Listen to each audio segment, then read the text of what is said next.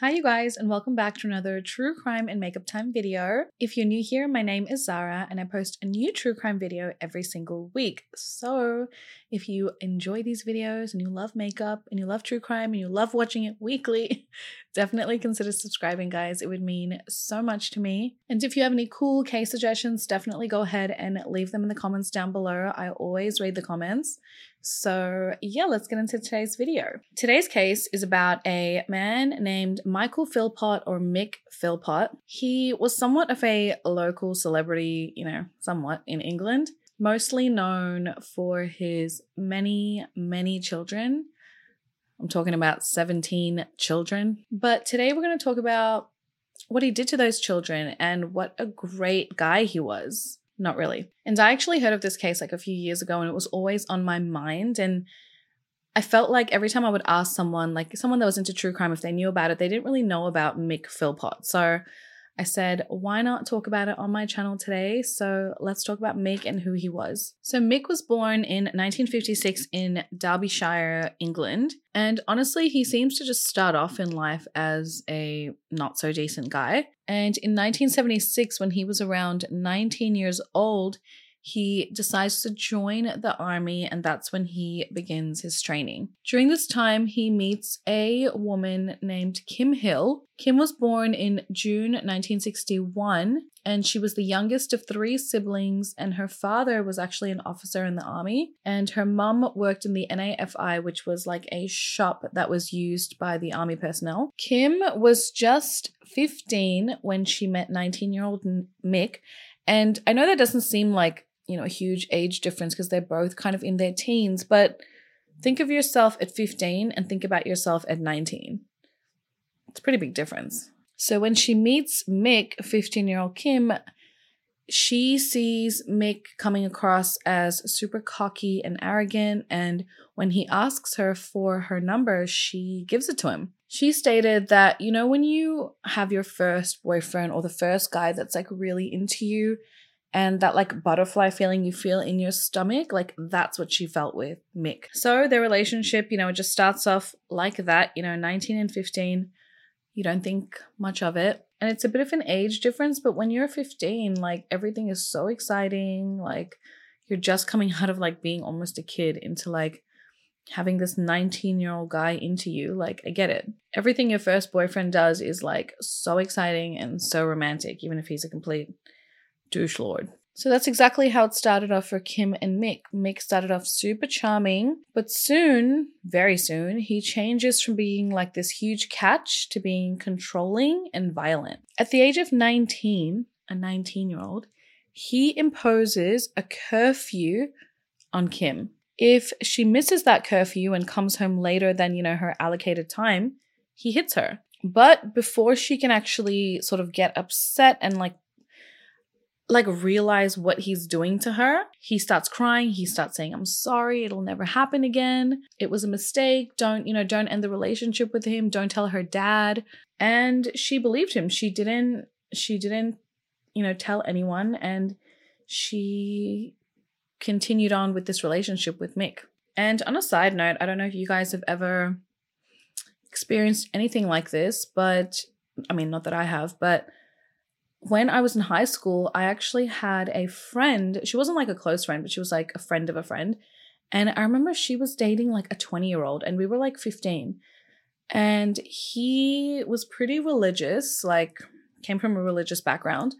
And he did the same thing to her. Like, he would impose a curfew on her. If she, if we went out like in a group, you know, we'd go out to like a dinner, like dinner or clubbing or something like that.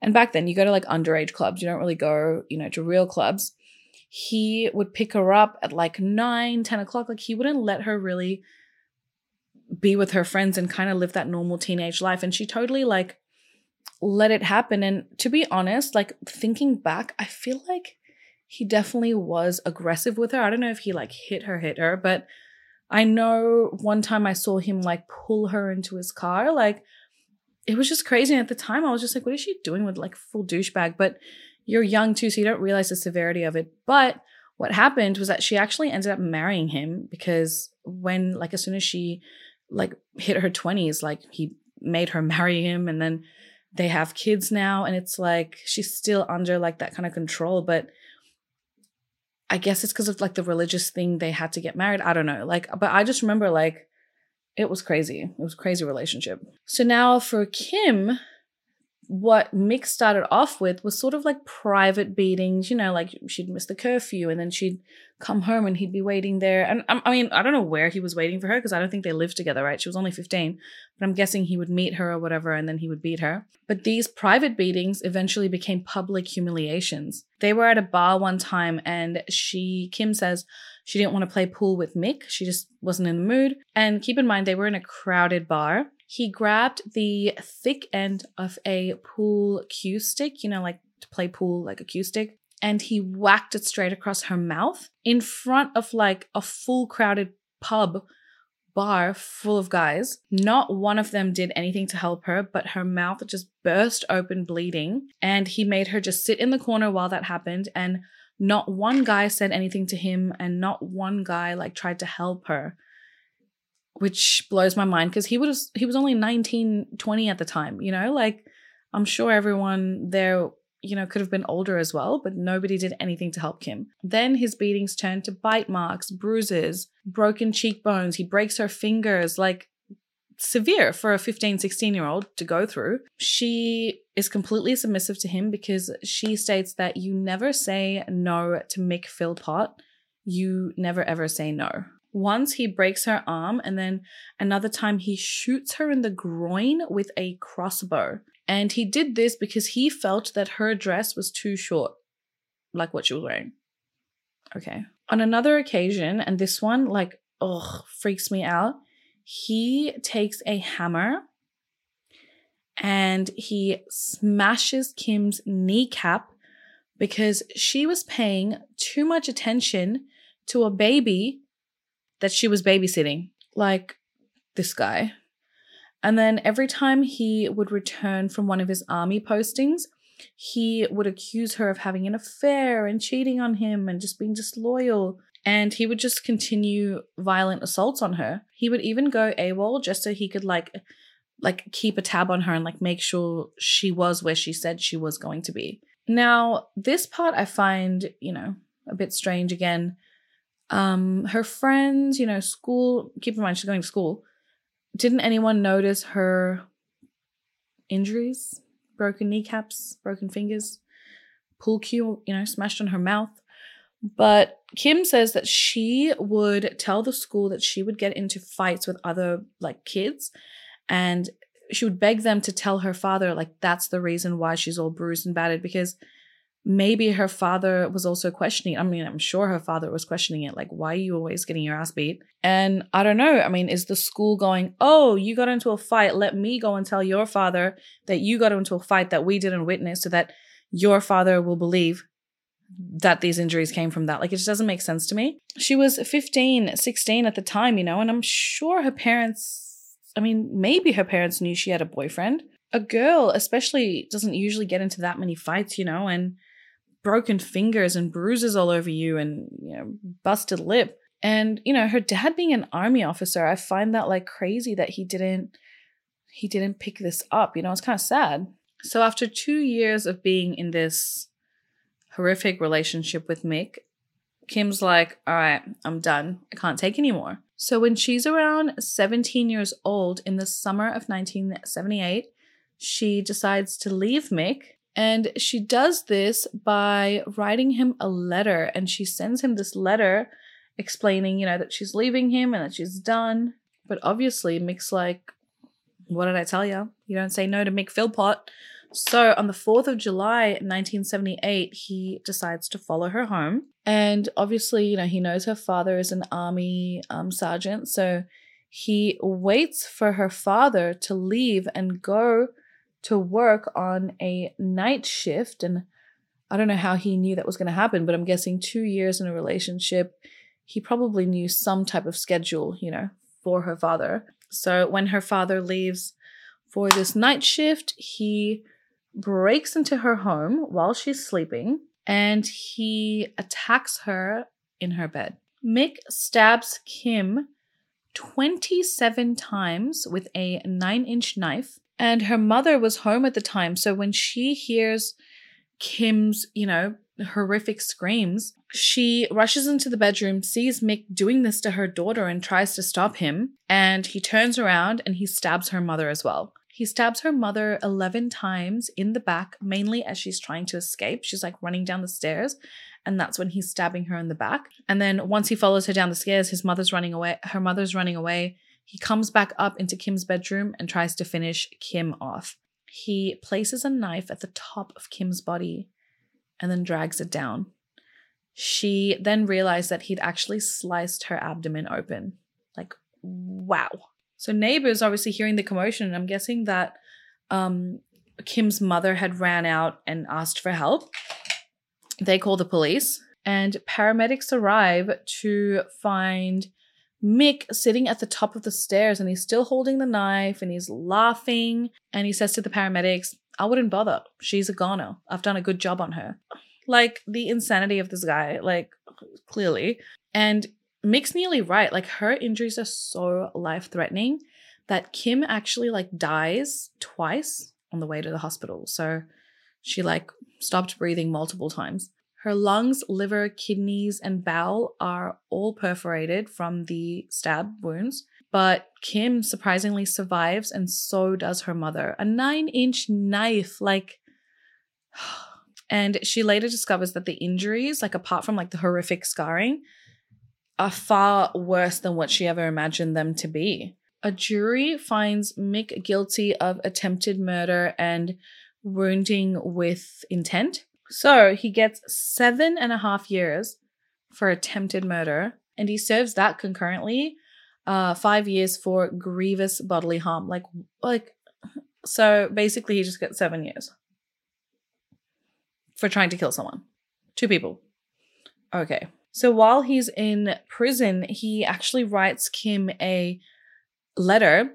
And in that letter, he states, you know, hey, Kim, you know, you know, I didn't mean to actually, you know, do any harm to you. And when I get out, we can be together. I hope you'll forgive me we should just start again and get married and, you know, life will be great. Kim says that when she read that letter, she was literally like, what? Like he was just speaking to her like he was just on vacation. Like, just gonna be back, you know.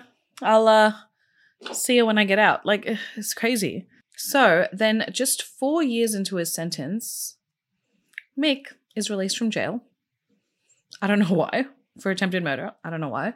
So it's 1982 when he's released. And as soon as he's released, he meets this woman named Pamela Lomax, and they get married super quickly. Mick must have had some type of charm on him. And they have three children together. They have two sons and a daughter. And like most of these men who are violent behave, he begins behaving the exact same way he did with Kim with Pamela.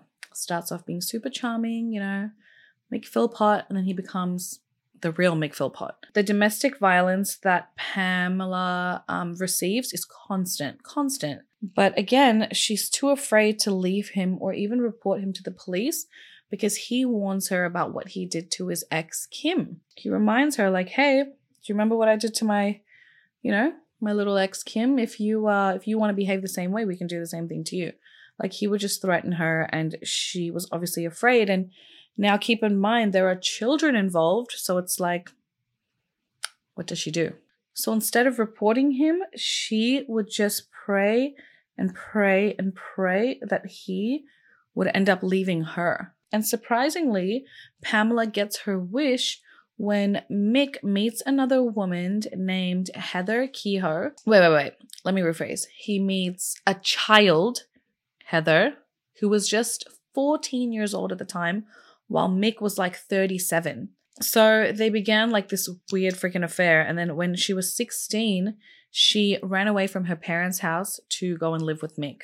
Heather finds him, you know, sometimes charming, sometimes domineering, but always, always in control. Mick's plan is pretty simple.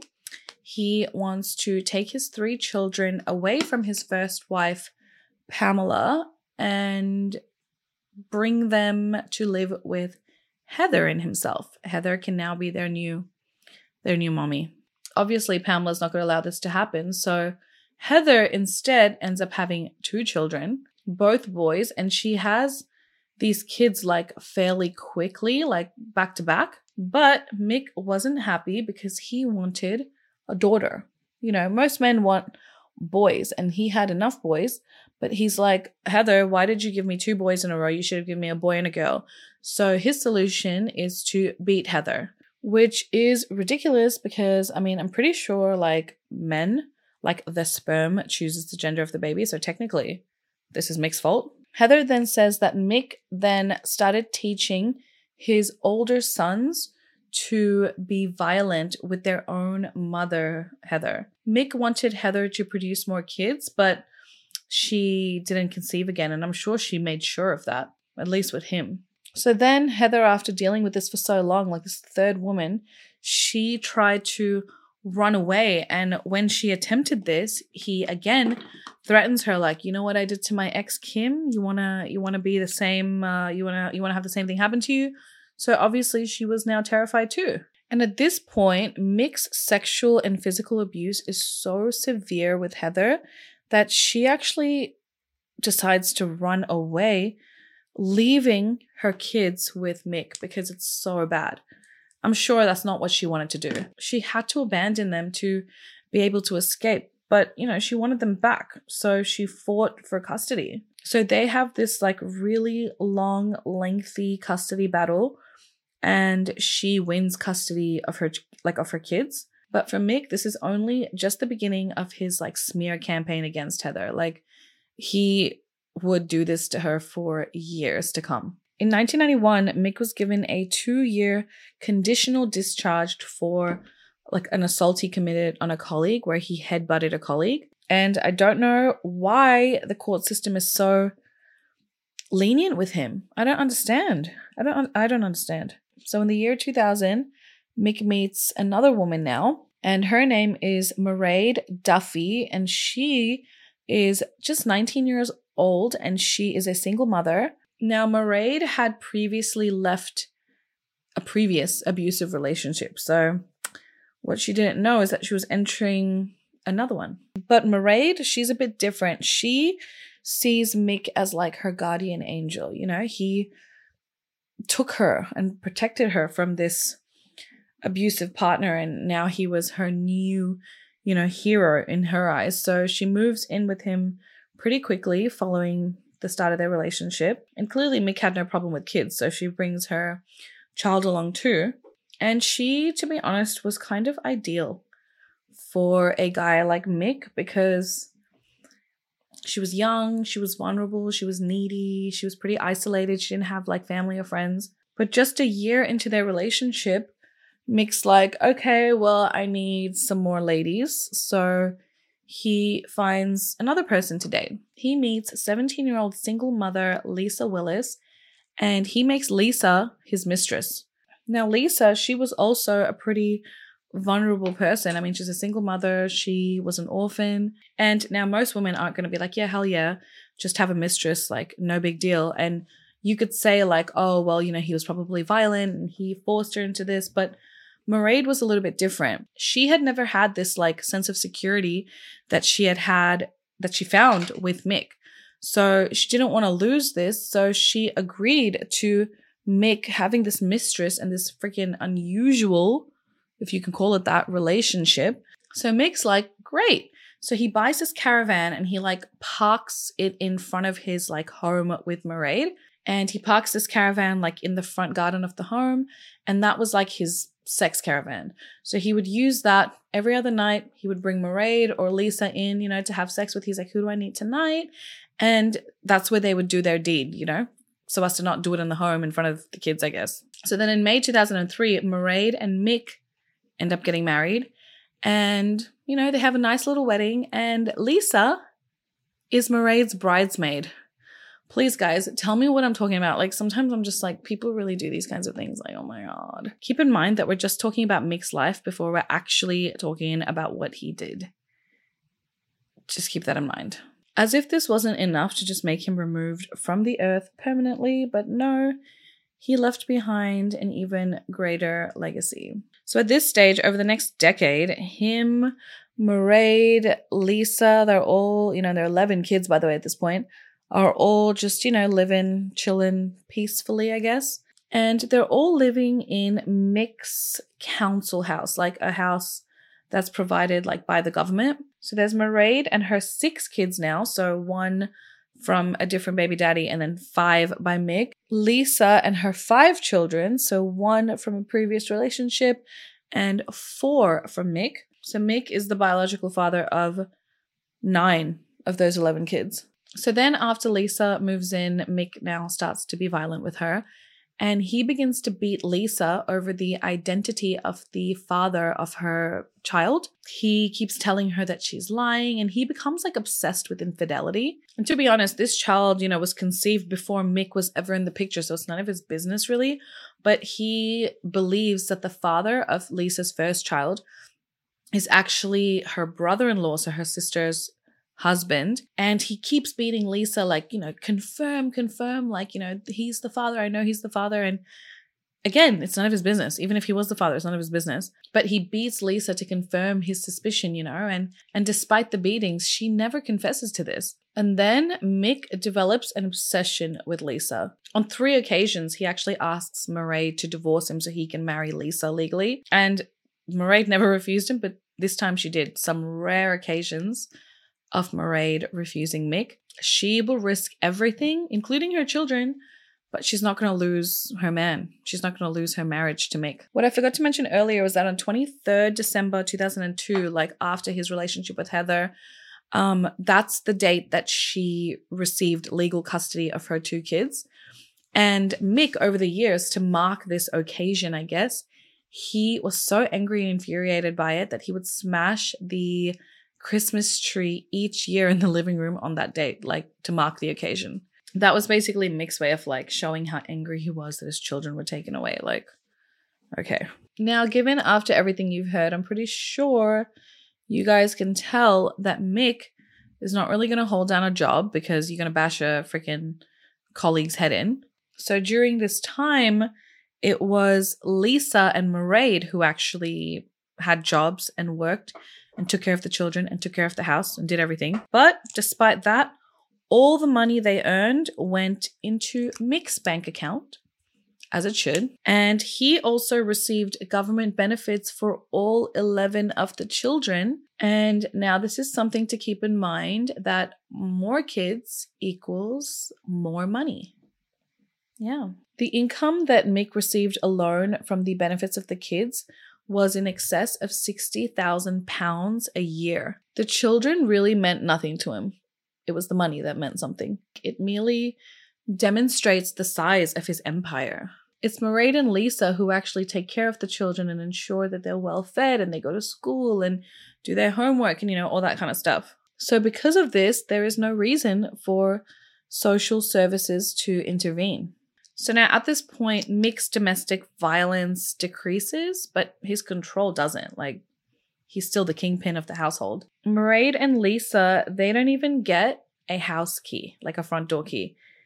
Whatever Mick says, they will obey. And that's how they lived. Their home was a three bedroom, semi detached council house. The caravan was in the front. And even with, you know, this freaking caravan, the home was far too small for this entire family. The conditions were super cramped, and then Mick makes Mairead and Lisa pregnant at the same time. And when he does this, he goes to the Derbyshire Council and he's like, All right, you need to give me a bigger home. So the council tells him, Well, nothing is available, dude. Like, can't just give you a home like from the sky. So Mick's like, Okay, I need to do something about this. So he decides to go on TV. And he's like, aha, that's what's going to get me, you know, some more attention. And they're going to give me a home based on, you know, my situation. So in 2006, Mick goes on like all the talk shows. He makes his, you know, rounds. He also does like tabloid interviews, documentary requests, and he says, Some people may call me a scrounger, but you know, I'm not. I'm actually a really good father. That was his that was his viewpoint. So then in 2007, Mick gets on to the Jeremy Kyle show, which is basically like UK's Jerry Springer or Maury Povich, you know, of that time. So he goes on the show to defend his lifestyle and say that he would like to marry Lisa and divorce Mairead. And to be fair, and then he said he would have a vasectomy, you know, so that he wouldn't have any more kids. And, you know, he was hoping all this publicity would lead to the council securing a nice big fat home for him, which is so pathetic. Like, he's doing all this just to get a free house. Like, instead of just going to get a job and work. So all of this fails to get him a free house, a bigger house, but it does earn him something, and that is a nickname where he began to be known as Shameless Mick.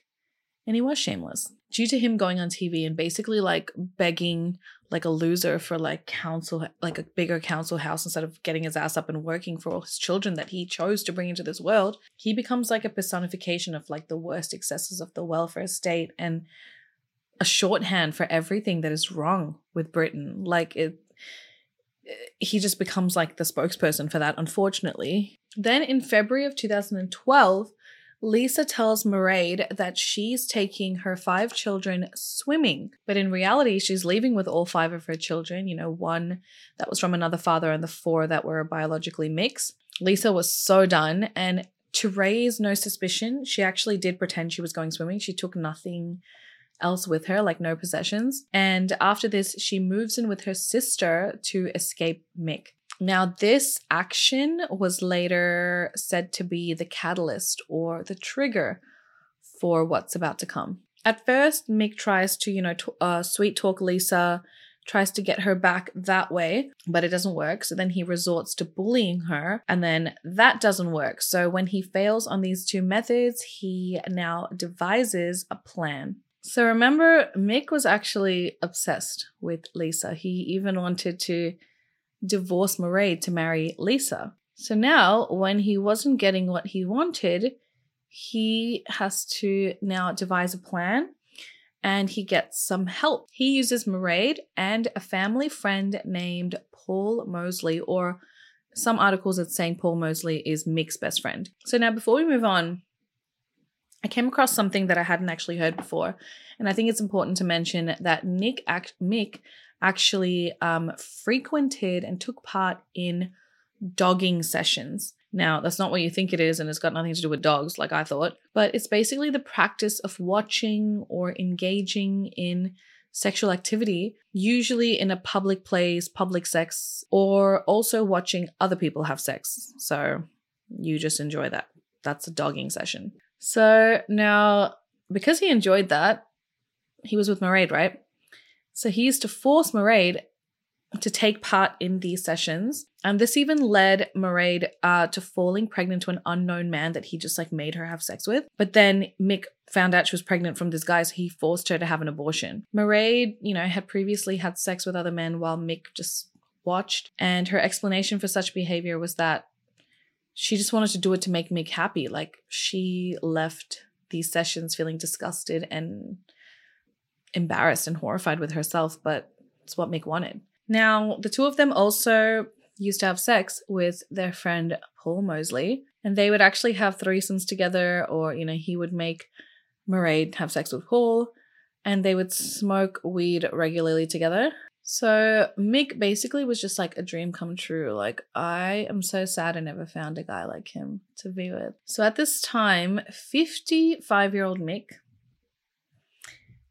is now the biological parent of 17 children. He is father to none, and he's about to become the killer to six of his children. It's 10th May 2012 and Mick decides that this is a day to exact his revenge on Lisa. Mick and Mairead put their six children to bed 13 year old Duwayne, 10 year old Jade, 9 year old John, 8 year old Jack, 6 year old Jesse, and the youngest is Jayden, and he's just 5 years old. Imagine putting these kids to bed. They're kissing their mom and dad, you know, good night. Being children, you know, kids are either excited to get into bed or throw tantrums. Like, it's just a normal bedtime for them. And they don't know what their own mum and dad are about to do to them, but Mick and Mairead know what's about to happen. So once they put the kids to bed, they then invite their friend Paul over, and all three of them start to just drink heavily and they're like partying that night. Mairead gets stoned, and then she has a threesome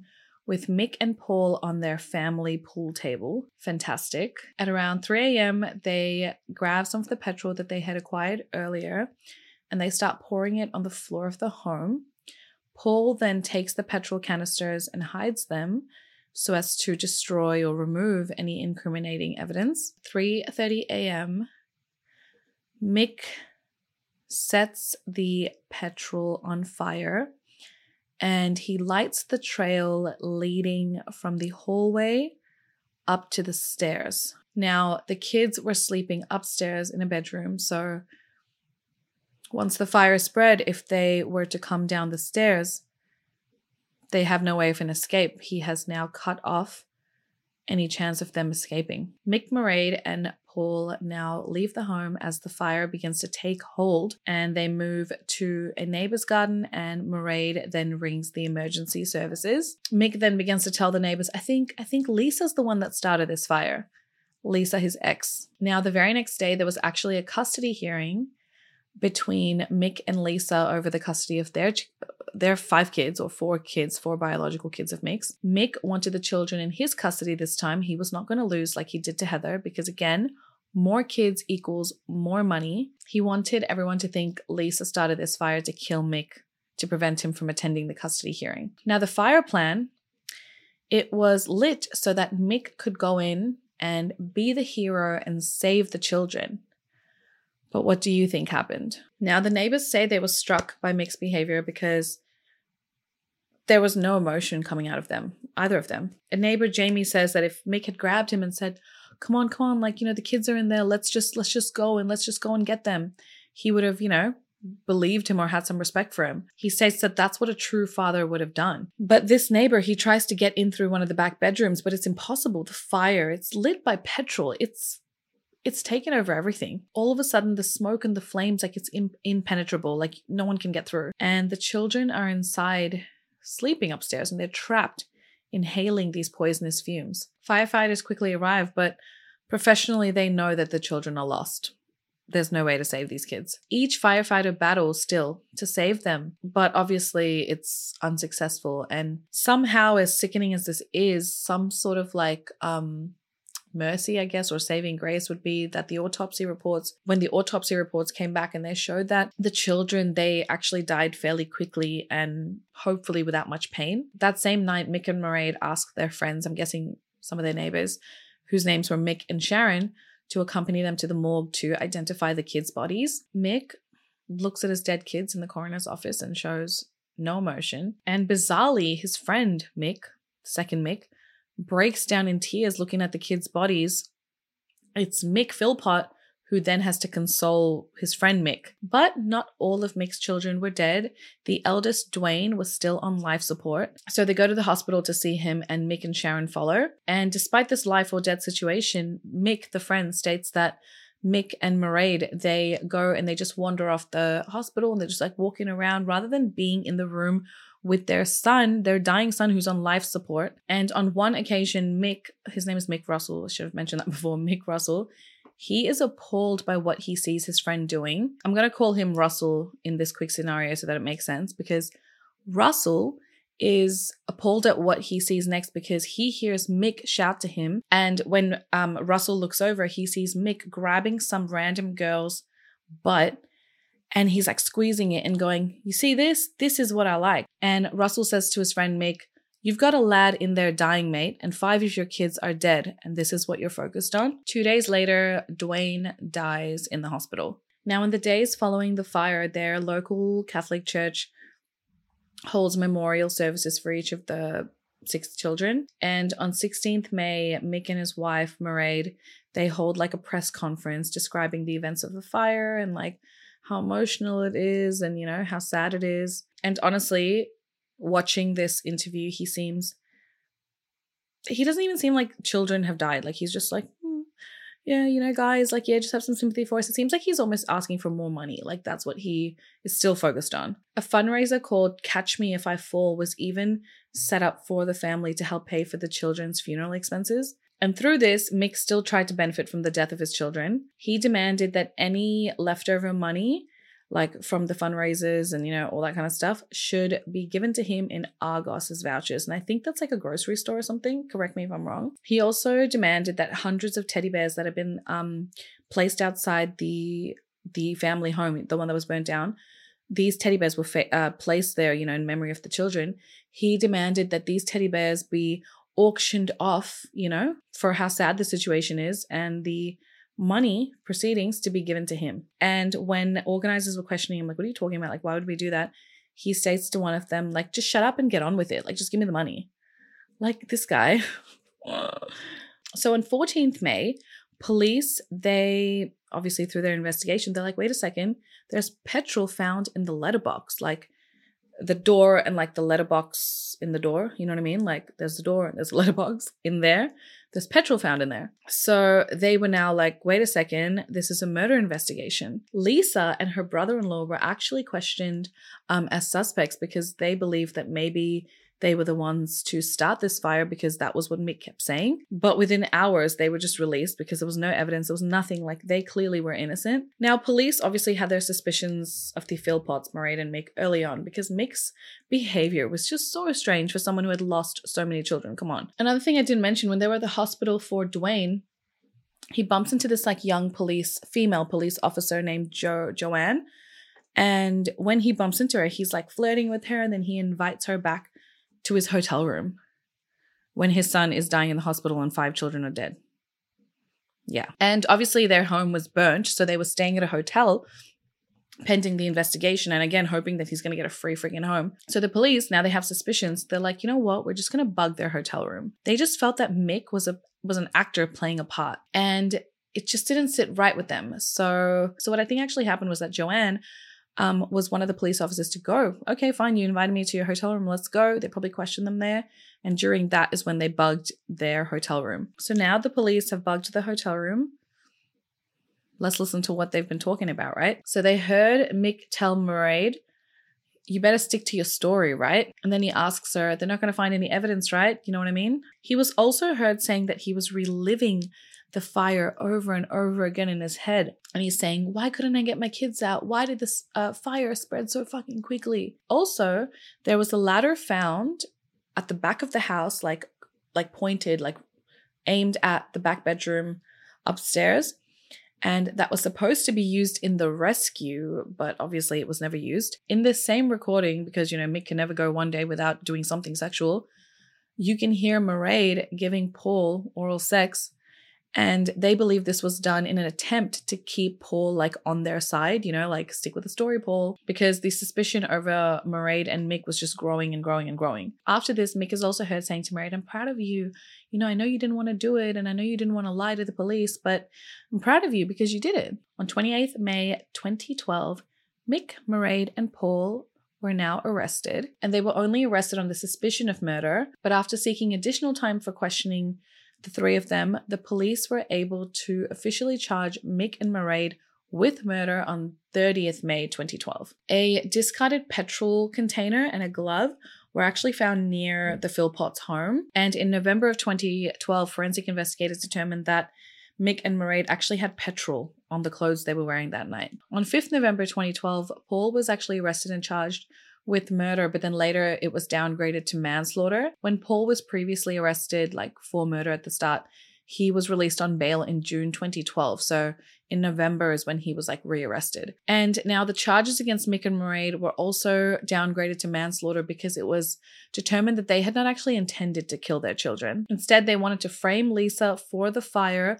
save the children, win custody of the children, and then claim all, you know, the benefits that they would receive from having the children in their custody. Get more money, get a bigger house, you know? That's that's what their goal was. Now, during the trial, they say it was like the Mick's show. His description of his sexual behavior, his references to his dogging acts, his threesomes, his sexual desires. Why was he even mentioning this at the trial of the death of his children?